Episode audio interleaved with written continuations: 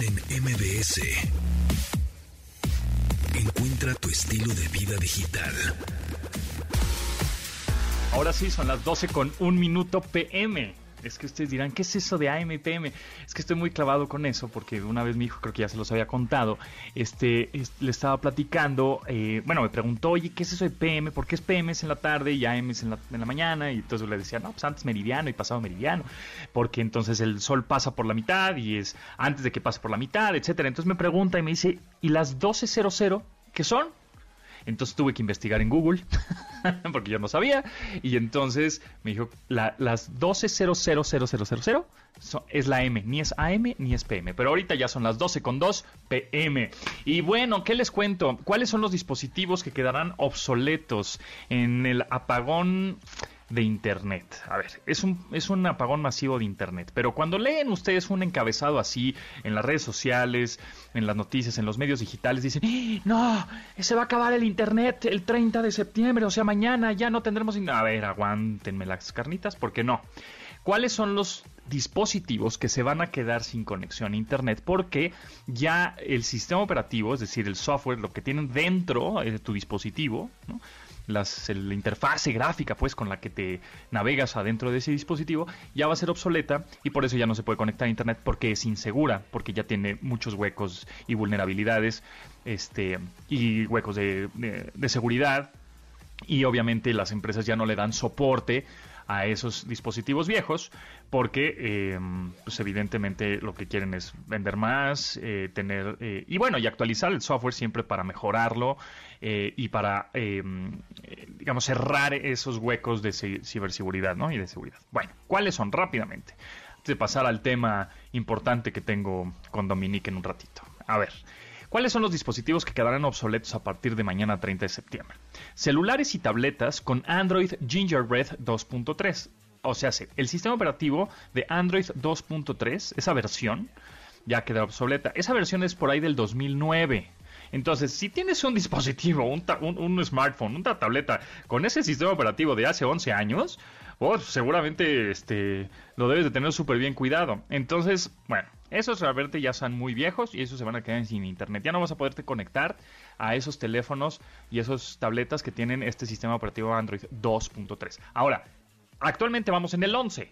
Entonces, bueno, no creo que haya muchas personas que todavía tengan eh, equipos con esa versión de Android. Entonces, ahí yo creo no me preocuparía tanto. Después, iPhones dispositivos con iOS 9, es decir, el sistema operativo 9 de iPhone y versiones anteriores. Vamos en la 15, ¿no? Entonces la 9 ya no va, ya pasó la 10, la 11, 12, 13, 14, 15. Vamos en la 15, entonces no hay que preocuparse también si es que tienes ahí un igual un iPod, un iPod Touch viejito puede ser, pues ya no vas a poder conectarte a internet con si es que tu sistema operativo es la versión 9 de iOS, si es que tienes un producto Apple. Esto sí está interesante. Equipos Apple, es decir, equipos, eh, computadoras, computadoras portátiles, computadoras de escritorios que tenga Mac OS, o sea, el sistema operativo de 2016 o Mac OS 10. ¿Qué quiere decir esto? Bueno, pues Mac OS cierra. Es decir, hay 1, 2, 3, 4, 5. 5 generaciones anteriores. Em, ya no vas a poder usarla. Hay todavía computadoras, ahí sí yo conozco gente que tiene computadoras de la marca Apple del 2000 16 para acá o este o, bueno o del 2016 que tienen 1 2 3 4 5 5 6 años. Y este y bueno pues esas se van a quedar sin internet amigos. Entonces ahí sí yo me preocuparé un poco. Chequen bien este la máquina que tienen. Y PlayStation 3 si tienen esta consola de videojuegos también eh, ya no se va a poder conectar a internet. También una consola de videojuegos portátil Nintendo 3DS tampoco se va a poder conectar a internet Equipos BlackBerry, bueno, pues esos ya, ¿no? Esos yo creo que ya muy poca gente los utiliza, esos tampoco. Y computadoras con Windows, PC, pero XP, ¿ok? XP o más antiguos tampoco se van a poder conectar a Internet. Ahí me preocuparía porque hay muchos cajeros, por ejemplo, de esos cajeros automáticos donde pagas servicios o donde pagas estacionamientos, etcétera, todavía utilizan este sistema operativo. Entonces esos ya no se van a poder conectar a internet y además, pues si no se pueden actualizar, evidentemente, porque no se pueden conectar a internet, pues tienen muchos huecos de seguridad. Entonces hay que tener cuidado. Repito rápidamente nada más los dispositivos que se van a quedar sin internet mañana 30. Eh, teléfonos o tabletas con Android 2.3, que son sumamente viejos, de 11 años para allá. iOS 9, de, si es que tienes un iPhone, un iPad o un iPod. Este, vamos en el 15, entonces tampoco ahí me preocuparía. Eh, Mac OS o computadoras Apple, laptop o mm, de escritorio de 2016. Es así, yo creo que todavía hay muchos en el mercado. PlayStation 3, chale, pues digo, vamos en el 5, no son dos generaciones ahí.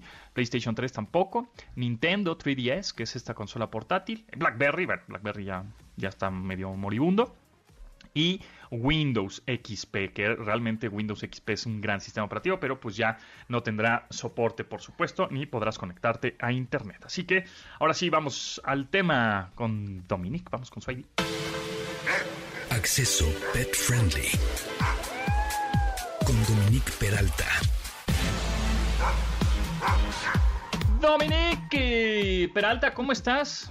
Muy bien, mi querido. Oye, qué noticias. Estoy asustada, ¿eh? Qué bárbaro. Creo que yo tengo una de escritorio 2016 o de antes. Esa, es que esa es la que me preocupa, justo las, las Pero a ver, 2011 ya, olvídalo. Olvídalo, ya no se va a poder conectar. Jesús bendito. Sí, exacto. O sea, me voy a clavar un poquito en las versiones, pero si tienes un sistema operativo que se llama Sierra, que es como la actualización de Mac, de Sierra para atrás ya no vas a poder. Entonces, de 2017, computadoras Mac de 2017 para acá, de 2017 para acá, sí se van a poder conectar a Internet. De 2016 para atrás, naranjas dulces. No, Esa es la que me pues preocupa. sí, todo lo demás, pues no tanto, pero ahí sí. Sí. Ni modo, así la vida virtual. Oh, así es, la, la obsolescencia programada que le dicen, que le llaman, ¿verdad? Oye, qué sofisticación, ¿eh? Oye, Dominic, tengo aquí una duda. Bueno, varias. A ver, yo tú sabes que tengo un perro a partir, es un perro pandémico, porque a partir de una pandemia dije, pues tengo tiempo de, de adoptar a un, a un ser vivo, de cuatro patas y lleno de pelos negros, ¿no? Este, entonces, eh, pues tuve que salir de viaje hace unos hace unas semanas y pues lo dejas en una pensión, en una con una persona que además de que los va a cuidar, pues de repente le da un entrenamiento ahí bonito, ¿no? Y sí, te lo, te lo trae a todo dar y te lo baña y bien lindo y toda la cosa. Sin embargo, este, eso fue porque, pues ya sabes, el amigo del amigo del amigo te lo recomienda, pero hay también, lo puedes encontrar como en internet, ¿no?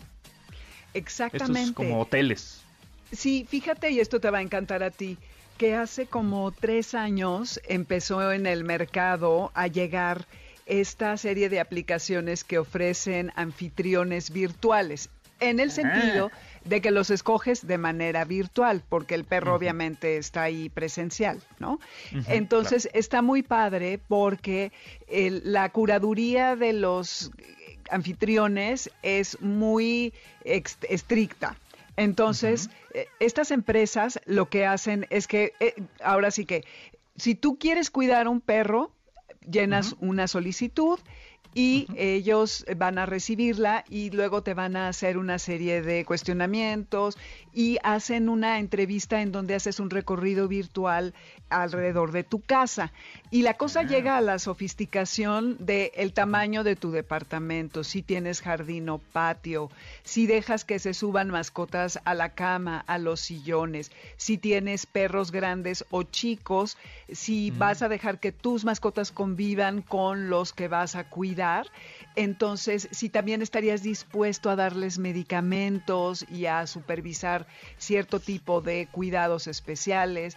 El dueño siempre tiene que llevar su alimento como en las pensiones tradicionales, pero está muy padre porque tú como usuario te metes a estas aplicaciones y vas a buscar según tus necesidades los distintos eh, anfitriones que te ofrecen servicios según tu perfil.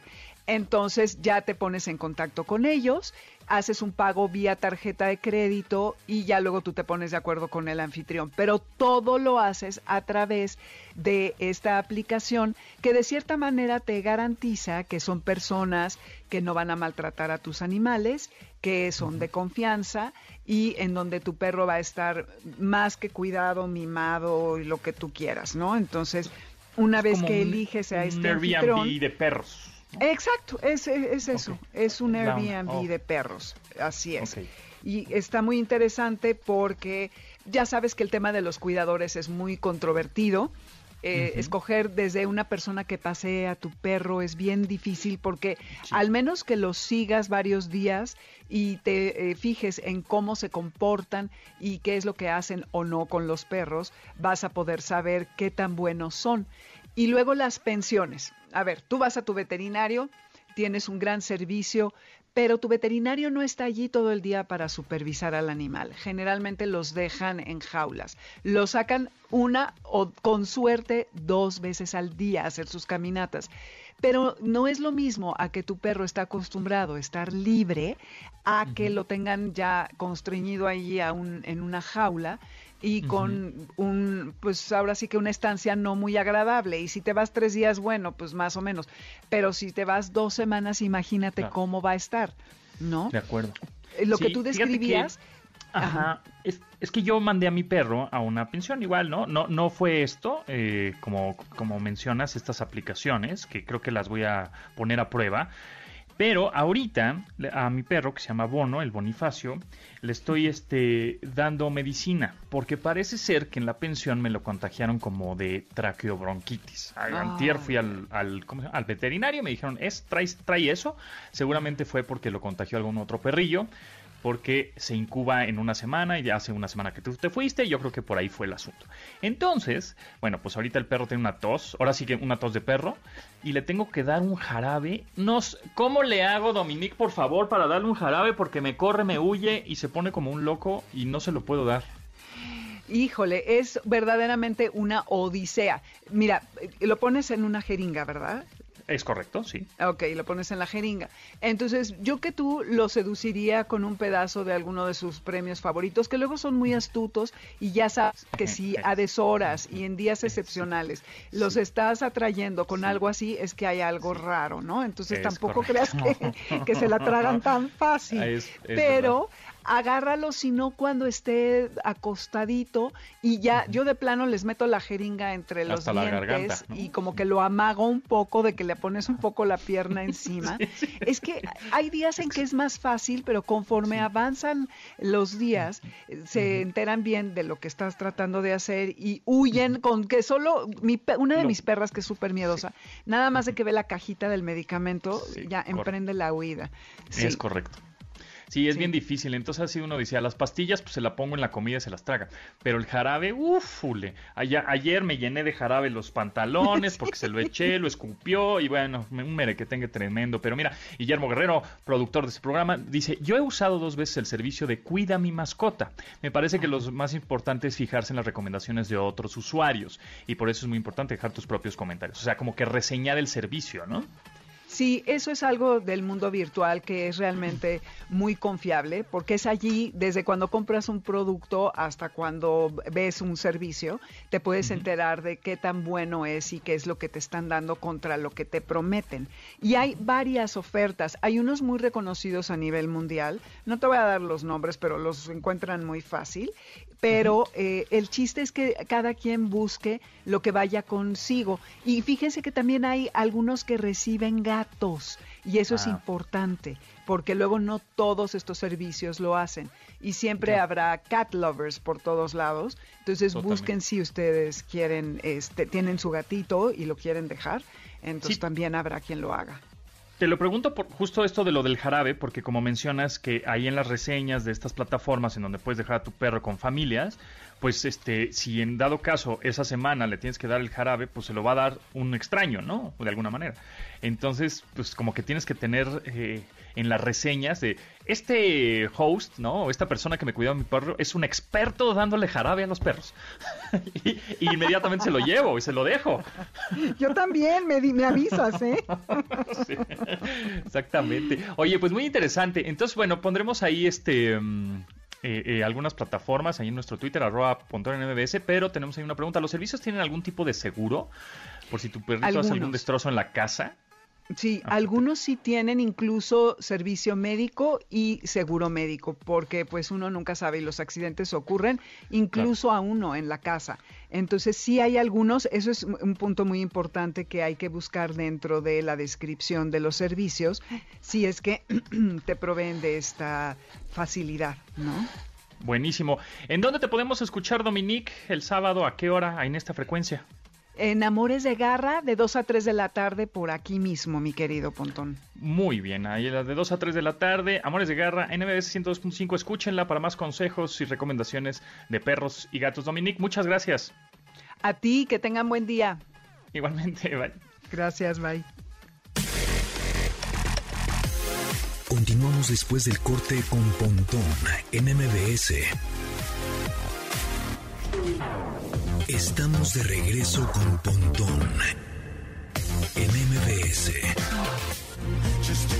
The Vaccines, las vacunas, así se llama la banda, del álbum Back in Love City del año 2021. Esta rola que se llama Headphones Baby, una muy buena canción para este miércoles.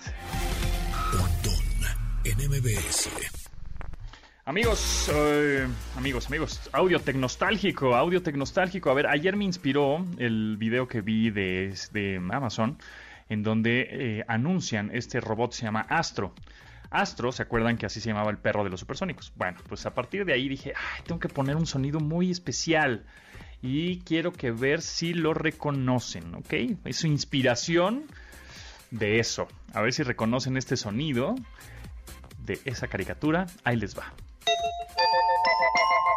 Ah, buenazo, ¿no? ¿De qué es? ¿De qué es ese sonido audio tecnostálgico? Eh, ahí les va otra vez. Inmediatamente me recordó yo estando en la tele de mi casa, en casa de mis papás, por supuesto, viendo esta serie animada.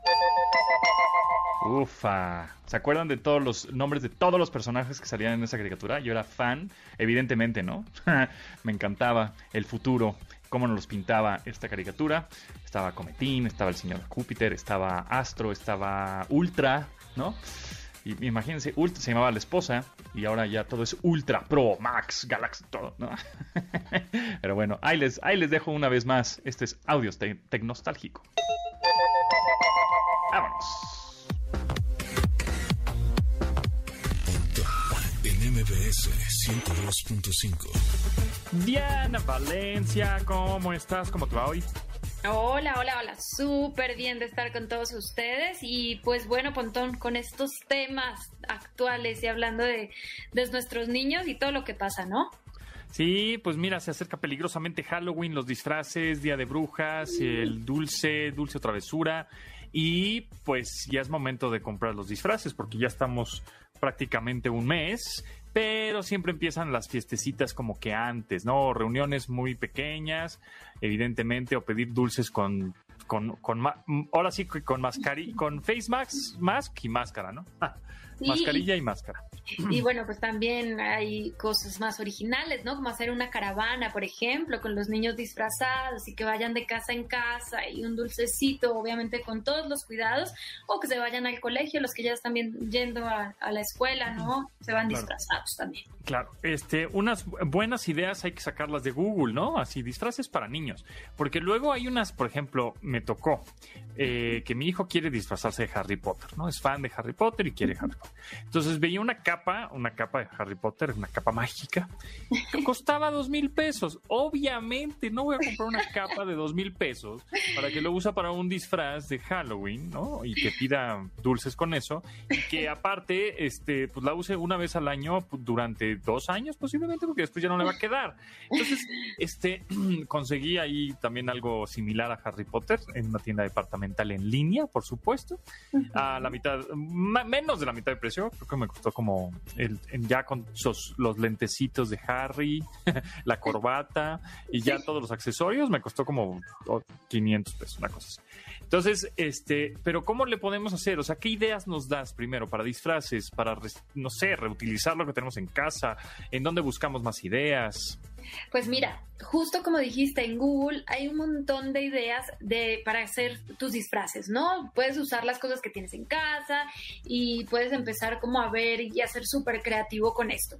Pero bueno, como ya sabemos que los niños tienen ciertos gustos muy específicos, así como tu hijo y Harry Potter, pues también lo que podemos hacer es reciclar los disfraces. Y esto es maravilloso porque además estamos ayudando al medio ambiente, que es lo más importante. Ahorita estamos hablando de sostenibilidad y de lo que podemos hacer ¿no? Nosotros eh, que empezamos a guardar el disfraz de cada año. Entonces tiene el del año y aparte si le gustan mucho los disfraces, le compras disfraz cada mes o los sobrinitos empiezan a dejarlos y entonces te empiezas a llenar de disfraces y no sabes qué hacer y de repente te encuentras estos maravillosos grupos en Facebook, por ejemplo, que justo están enfocadísimos en eso. Se trata de reciclar.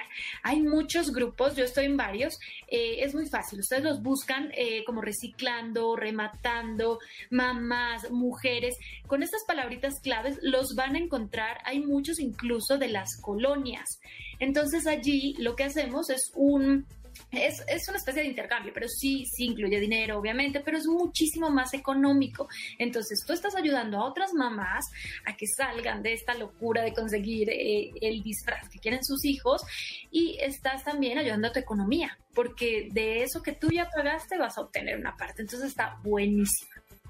Exacto, y sabes de dónde sacan muchas ideas luego las, las mamás y los papás eh, de Pinterest.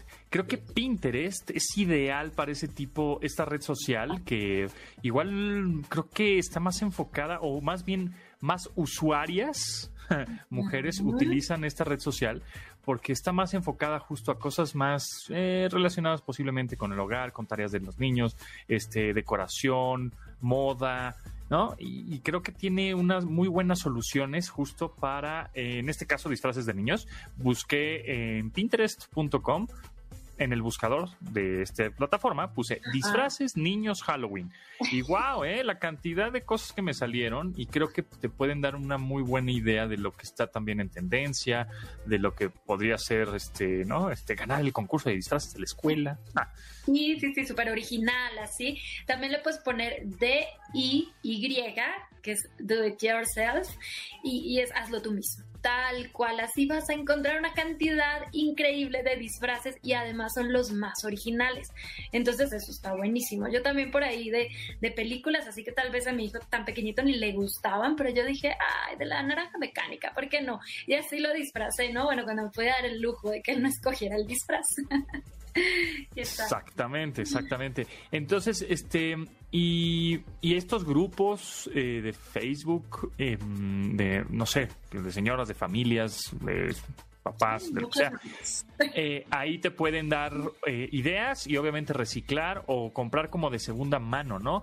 Yo he visto algunas tiendas que se dedican justamente a vender eh, cosas pues prácticamente nuevas, semiusadas, pero de dos, tres puestas, de niños que dejan su ropa, sus disfraces, el huevito del coche, ¿no? El, bueno, el transporte o el, el bomb, este, ¿cómo se llama? El booster del coche que lo usan prácticamente muy poco tiempo, algunos meses, y lo puedes conseguir pues nuevo, bueno, usado muy leve y a un precio súper accesible, ¿no? Están increíbles estas tiendas. Hay unas que son así, tal cual tiendas oficiales, incluso tienen locales donde puedes ir a ver los productos, que sí los dejan casi nuevos porque pues los niños crecen muy rápido y van dejando eso y tú como mamá primeriza pues ya compraste un montón de cosas que tal vez no necesitabas tanto. Entonces es muy importante, pueden buscar en internet, seguramente por su zona van a encontrar una de estas tiendas y va a ser lo más seguro. ¿No? Porque va, si obviamente están establecidos y va a ser muchísimo más seguro que tal vez en grupos en Facebook. Sin embargo, si ustedes quieren comprar en Facebook, pues miren, yo les voy a dar algunos tips así como para que cuando realicen estas compras se cuiden mucho, ¿no? Porque lo más importante hoy en día es cuidarnos, sobre todo eh, como mamás, como mujeres, que, que, de pronto salimos, ¿no? Y entonces, ay, me quedé ver en el metro, ¿no? Y esto es importante. Recuerden que en el metro ya no se pueden hacer estas, eh, estas ventas, eh, ya está prohibido adentro del metro, entonces lo que buscamos son lugares concurridos, muy seguros y que siempre vayas acompañado. Eso es lo que más te sugiero y sobre todo es muy importante que revises en los grupos que estás comprando a estas vendedoras. Recuerden que allí puedes poner en el buscador y entonces empiezas a ver qué ha vendido, a quién le ha vendido, cuáles son sus comentarios, porque la gente suele hacer comentarios de a quién le compraron. Entonces son como vendedoras seguras, ¿no? Exacto, y busquen más bien los comentarios malos. Sí. exacto, porque generalmente los comentarios buenos pones a la tía, a la sobrina, a la amiga, ay, ponme un comentario en mi publicación, no, dime que soy la mejor, ¿no? Entonces... Eh, esos siempre pueden ser mm, de alguna manera medio sembrados, pero los comentarios malos no son sembrados. Entonces, este, fíjense muy bien en los comentarios malos qué tipo de comentario es, ¿no? Ya lo habíamos dicho hace un par de días. Y este y, y, si son realmente malos esos, esos comentarios, ¿no? O si tienen muchos malos comentarios, pues mejor ni te metas ahí, ¿no? Totalmente. También revisar el perfil, o sea, aunque esté muy protegido el perfil, es muy fácil saber si, si es de nueva creación, ¿no? O sea, si lo creó hace menos de un año, Mm, pues usualmente son estas cuentas falsas, cuentas que, hacen para eso, ¿no? Entonces lo mejor es ver que, tenga como eh, un poquito de, tiempo, que tenga algunas publicaciones, que diga que le gusta, ¿no? Como ese tipo de cosas que te puedan dar más confianza y obviamente siempre cree en lo que está sintiendo, ¿no? Lo que dicen de tu sexto sentido. Te va a decir, créele, si no te da confianza, ni hagas el trato exacto. Y ya que lo hiciste, sí pregúntale, como va a ser un trato directo, pregúntale cómo te lo va a mandar. Si te lo va a mandar mensajería, qué tipo de mensajería y si está en el precio incluida el envío. ¿No? Porque ya sabemos que hay empresas de mensajería que son muy buenas, otras que son medio regulares y otras que se clavan las cosas. Entonces, este es importante ya que termines de, ay, sí, mira, te compro el sombrero, el este el maquillaje, la máscara, el, el pantaloncito del niño. Ah, son 300 pesos. Órale, oye, ¿por qué mensajería me lo vas a mandar? No, pues tal, híjole, mejor mándamela por otra, ¿no? O, ah, o bueno, esa está bien, etcétera, ¿no? Eso también creo que es importante fijarnos, ¿no?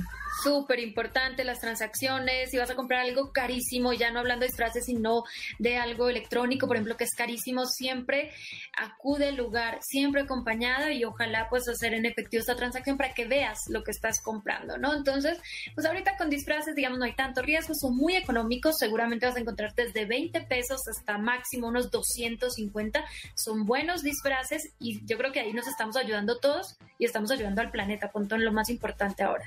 Exacto, y además, si, si se encuentran algo eh, ahí en Pinterest.com, que es donde creo que muchas ideas, porque es prácticamente muchas fotos, fotográfico, es buenísima Pinterest. Entonces, por ahí este, pueden encontrar algunas cosas que pueden reciclar, o, o sea, o ideas de, ah, mira, con una caja de cartón puedo hacer esto, ¿no? Entonces, bueno, pues por ahí está. Diana, ¿en dónde te seguimos para más ideas? Ve de Chica por Valencia. Ahí en todas las redes sociales, Facebook, Twitter, Instagram me pueden encontrar y pues les voy a estar poniendo ideas de disfraces, ya que viene octubre y yo sé que todos estamos pensando qué vamos a hacer. Muy bien. Oye, y cuando te piden a ¿qué dulces das? yo trato de no dar dulce. Es que vivo en un departamento y la verdad no, no llegan aquí, pero, pero si, si llegasen a pedir, bueno, yo creo que blanditos, es que como las mamás ya sabes, dicen, no está muy chiquito y de pronto se ahoga y de pronto, sí, aparte tiene mucho azúcar. Ay, no lo sé. Este, este, vale, este, Diana Valencia da jícamas y pepinos a los niños. No, Zanahorias. Bueno, está bien, esta vez voy a buscar dulces, pontón ya. Ándale, no seas mal. Este, Diana Valencia les regala sobrecitos de catsup y mostazas que le sobraron de la pizza. Vengan, por favor, voy a tener buenos dulces, lo prometo. A ver, Muy bien. Bueno, Diana, gracias. Nos escuchamos la próxima semana. Igual, bye bye, cuídense. Continuamos después del corte con Pontón en MBS. Estamos de regreso con Pontón en. La banda se llama Churches, super banda, me encanta, soy fan de esta banda. Churches. Acuérdense que Churches se escriben con, B, con B de vaca en vez de la U, en vez de Churches, bueno, pues es C-H-B-R-C-H-E-S. Churches. La canción se llama Good Girls. La canción es nueva, nuevísima, de este 2021, de su álbum Screen Violence. Escúchenla, está bien bonita en MBS. Tenemos pases, sí señor, tenemos cinco pases dobles para Frida. Frida te sumergirá por un viaje multisensorial a través de la vida y obra de Frida Kahlo. Está buenazo. A lo largo de todo el recorrido eh, pues podremos disfrutar de animaciones y proyecciones de más de 26 piezas de la pintora mexicana. Está increíble, mucha tecnología sin duda alguna. Y tenemos cinco pases dobles a los que nos digan el nombre de alguna obra de Frida, de Frida Kahlo, por Twitter, ¿no? Rapidito. Tenemos cinco pases dobles. Mándenos un tweet díganos el nombre de alguna obra de Frida y se van a ganar uno de estos pases dobles que tenemos para ustedes por Twitter. ¿Cuál es el Twitter? Arroba Pontón en MBS. Pontón en MBS, ahí andamos en Twitter, sí o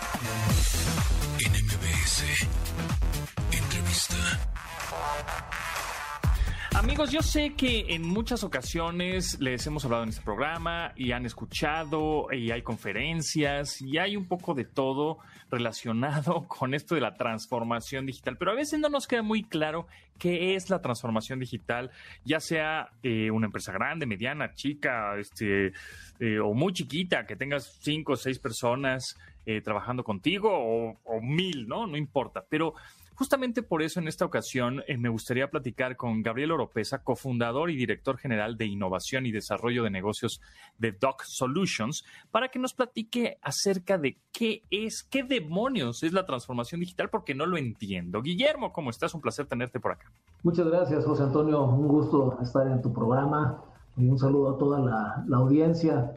Pues fíjate, eh, nosotros entendemos transformación digital como la evolución o incluso la disrupción de modelos de negocio que se hacían pues tradicionalmente eh, por otras vías y que cambian completamente tras, tras la incorporación de tecnología. Es, eh, es, una, es una evolución donde los usuarios y las empresas eh, pues llevan a sus modelos de negocio a otro, a otro nivel, llegan a nuevas audiencias, llegan a a través de nuevos modelos de negocio. Eh, siempre se nos viene a la cabeza modelos como Uber ¿no? o, Airbnb, donde pues se, transforman completamente industrias y, y empiezan a, a, interactuar de diferente manera ¿no? entre usuarios e instituciones. O sea, digamos que el año pasado que alguien vendía pasteles, ¿no? Este tenía un local de pasteles o era una papelería o algo así, la transformación digital les vino, o sea, a fuerzas, ¿no? Prácticamente y empezaron a vender en línea. ¿Eso podría ser algo de la transformación digital? Sí, correcto. Eso, eso digamos, es, es, una de las vertientes en, en, sectores eh, de consumo eh, típico, tradicional, eh, el e-commerce y todo esta, eh, mecanismo, todos estos mecanismos de interacción de una forma más digital, incluso la banca en línea, procesos donde pues ya no necesariamente tienes que ir a una sucursal a, hacer un trámite, presentar todos tus documentos, pues todos estos son, son procesos de, transformación digital eh, que se han venido pues a acelerar evidentemente con, con la pandemia, eh, con la necesidad de, pues, de estar un poquito también más, más resguardados, más a, más a distancia, eh, confiando cada vez más en dispositivos móviles y en, pues, mecanismos electrónicos para eh, interactuar ¿no? entre, entre pues, los servicios que requiere la ciudadanía básicos y pues lo que ofrecen las, las instituciones, eh, gobiernos, empresas. ¿no? Y si yo tengo una, pues una empresa medianona o pequeña, ¿no? Y, yo sé y me, queda clarísimo que me tengo que de alguna manera digitalizar, ser más tecnológico en, mis, en mi empresa, mis procesos, este, hacerlos más productivos, con menos eh, burocracia, que salgan más rápido, más fluido. ¿Con quién me asesoro? Pensando en que yo no tengo idea, ¿no? Este, ¿Con quién me asesoro? ¿Con quién voy? Hay empresas que se dedican a, a a, hacer mi empresa, este, no sé, transformarla digitalmente? ¿Cómo le hago? Mira, eh, yo creo que lo primero que se necesita para un proceso de transformación digital exitoso es, es al, menos querer iniciarlo, es tener la convicción de, desde los dueños, desde los directivos de las pequeñas empresas, de las medianas empresas, de incursionar en esta ola de transformación digital en la que estamos ya plenamente insertos, ¿no? En México y en el mundo. Una vez que tenemos la convicción y la, determinación de, eh, pues, eh, entrar en este, en, este proceso de adopción de tecnología, de, cambio cultural, porque se requiere también ello, ¿no? ¿no? es nada más una, la adopción de tecnología, sino es cambiar la mentalidad y decir, pues vamos a apostarle por la tecnología, vamos a apostarle por, por los cambios de procesos, vamos a incorporar mejores prácticas que existen ahí afuera. Y eh, pues realmente es eh, de alguna manera acercarte a, expertos, a empresas eh, especializadas en temas de transformación digital, que tienen pues ya de alguna manera digerida todas estas tecnologías que luego pues son, suenan a tendencia, pero que es luego muy difícil de implementarlas o de, o de asimilar cómo en términos prácticos pueden ayudarnos, ¿no? Por ejemplo, todo este tema de inteligencia artificial, blockchain, machine learning, este, en fin, hay una serie de, tecnologías que, luego eh, pues las empresas no necesariamente están tan habituadas a entender cuál es la aplicación práctica para sus negocios eh, y lo que, lo que recomendamos pues es, es, es leer, es escuchar, es analizar y acercarse a empresas que están especializadas en no solamente conocer las, eh, las mejores prácticas a nivel eh, mundial, sino pues ahora sí que las mejores prácticas en México y la, aplicación correcta de estas tecnologías en procesos que son muy, muy comunes, ¿no?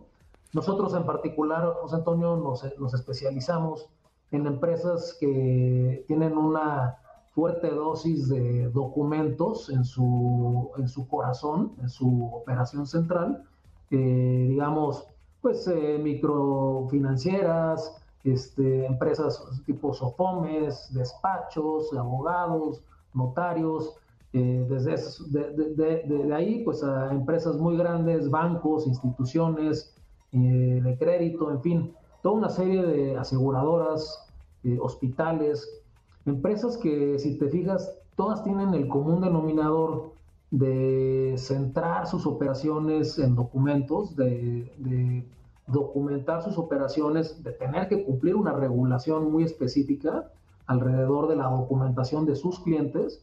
Y nosotros lo que hacemos es proveer una serie de herramientas para poder ayudar a estas empresas, a estas, eh, desde pymes hasta grandes empresas, a incorporar esta tecnología dentro de sus procesos y, poder ágilmente incursionar en un proceso de transformación digital.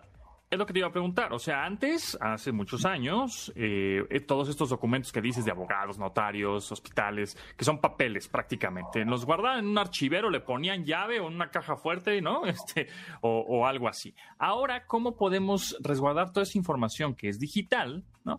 Eh, y evitar fraudes, evitar robo de identidad, evitar que alguien pues este caiga eh, en una trampa y algún empleado, ¿no? Que eso suele pasar, el error humano, cae en una trampa y eh, se filtra información delicada. O sea, eso es luego el, miedo que tenemos al hacer la transformación digital, ¿no? Decir, ay, no, no, no, no, yo estoy bien aquí en mi cajón, mis papelitos, ¿no?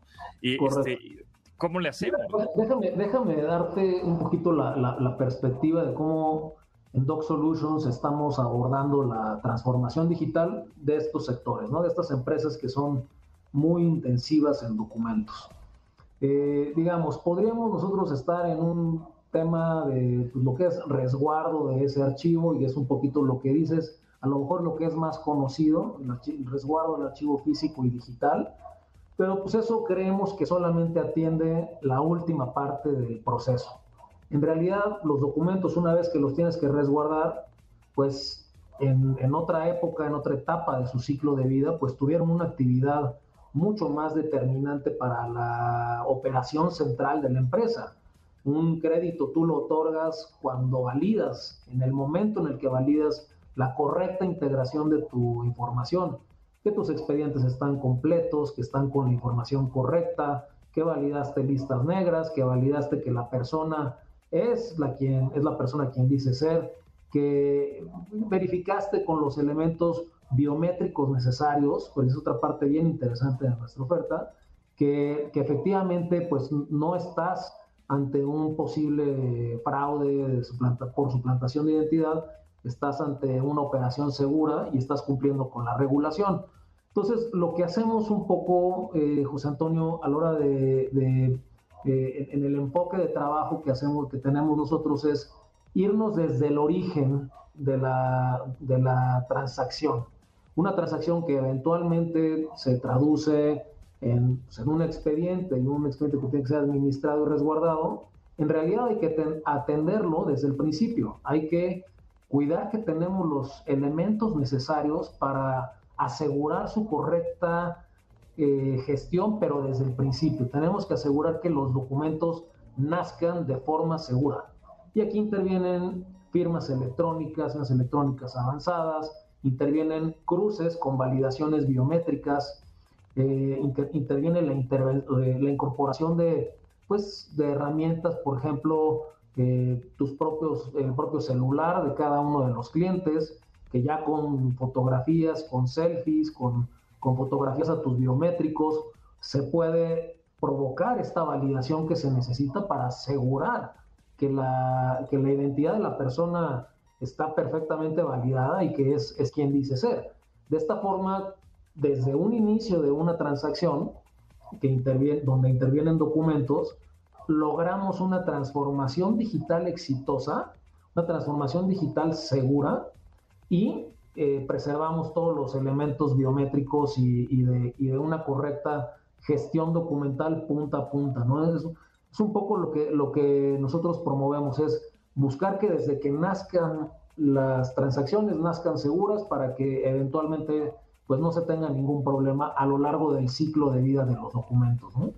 Buenísimo. Eh, Guillermo Oropesa, cofundador y director general de innovación y desarrollo de negocios Doc, Solutions. Muchísimas gracias. Se nos está el tiempo volando, pero bueno, ya nos quedó un poco más claro acerca de qué es una transformación digital y cómo podemos, pues, evitar digamos, algunos fraudes y delitos cibernéticos. Guillermo, muchísimas gracias y estaremos en contacto y, y, estaremos pendientes a las actualizaciones de Doc Solutions. Gracias. Muchísimas gracias, José Antonio. Un saludo a toda tu audiencia.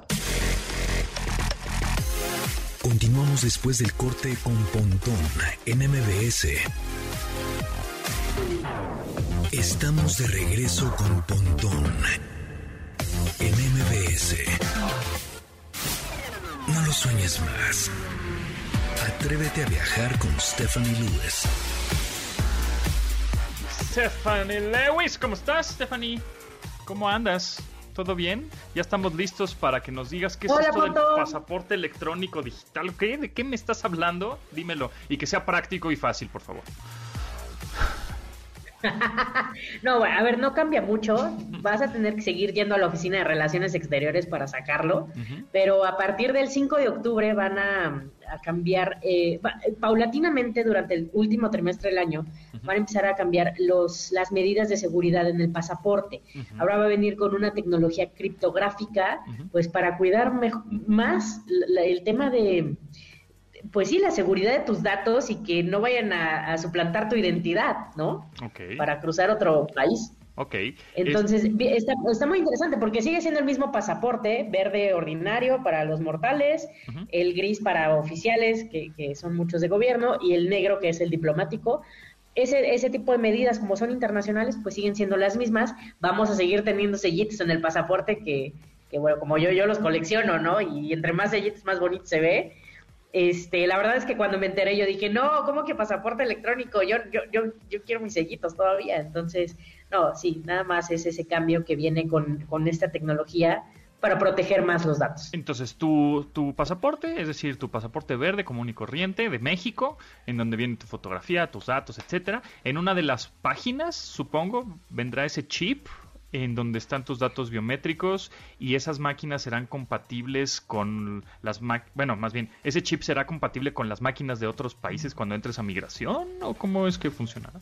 Así es, eh, va a venir en una lectura eh, mecánica de con un circuito integrado. Ah, okay. Entonces, eh, esto va a ser va a poder ser leído con, con, las yo me imagino que van a cambiar las máquinas de la entrada cuando cuando llegas a México, ¿no?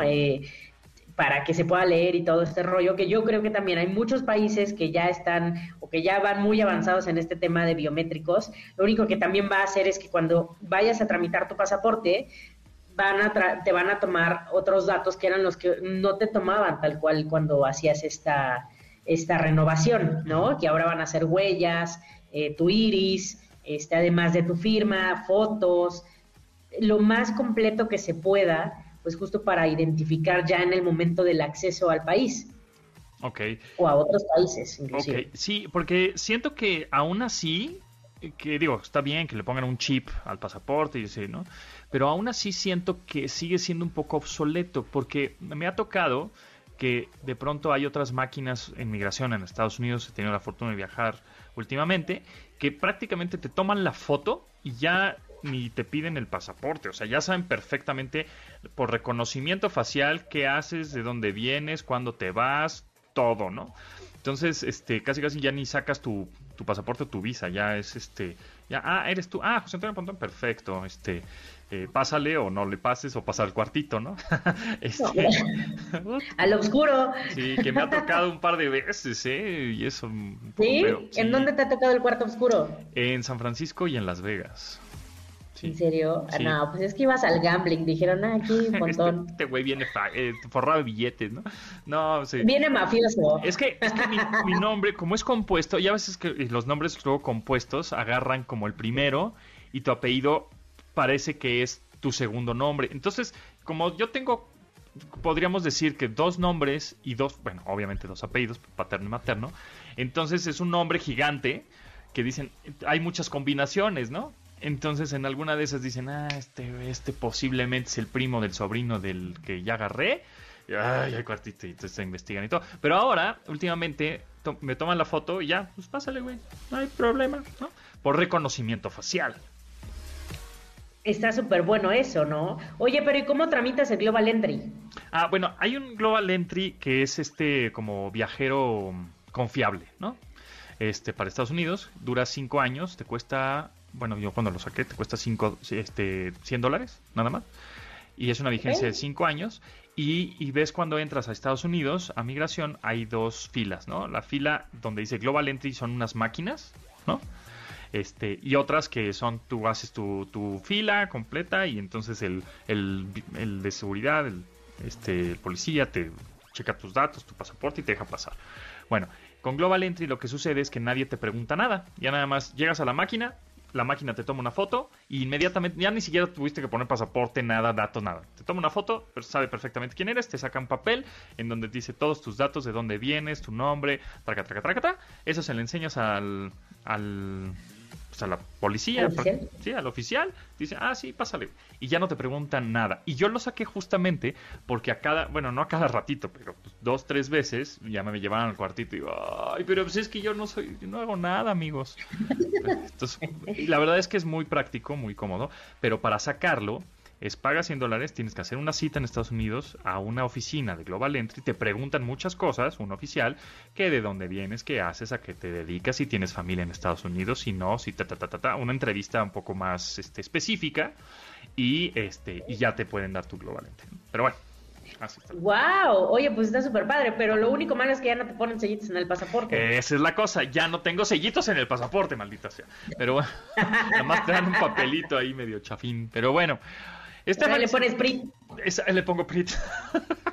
Exacto. Se nos da el tiempo volando, pero ¿en dónde te seguimos? ¿En dónde te leemos? ¿En dónde te escuchamos? En arroba la Lewis, eh, ahí estamos, también ahí escribiendo de viajes también en opinión51.com. Eh, ahí, ahí nos leemos, cualquier duda de viajes, de pasaportes, de lo que quieran, pues ahí andamos. Perfecto, pues síganla, ahí está. Muchísimas gracias y que estés muy bien, mucho éxito y ahí te seguiremos en Opinión 51 y todos los viajes que haces, que, que envidia. Muchas gracias. Platicaremos de un poco de del mundial, ¿eh? porque estamos a un año del mundial y seguramente muchos mexicanos van a querer viajar a Qatar. Ya hay que empezar a planear ese viaje. Hay que empezar a planear ese viaje. Bueno, gracias Stephanie, que estés muy bien. Y gracias a Janine, Memo, Neto, Vero, Itzel y Marcos en la producción de este programa. Se quedan con Manuel López San Martín en MBS Noticias. Mi nombre es José Antonio Pontón y pasen la que bien. Bien, bye. Pontón en MBS. Te espera en la siguiente emisión.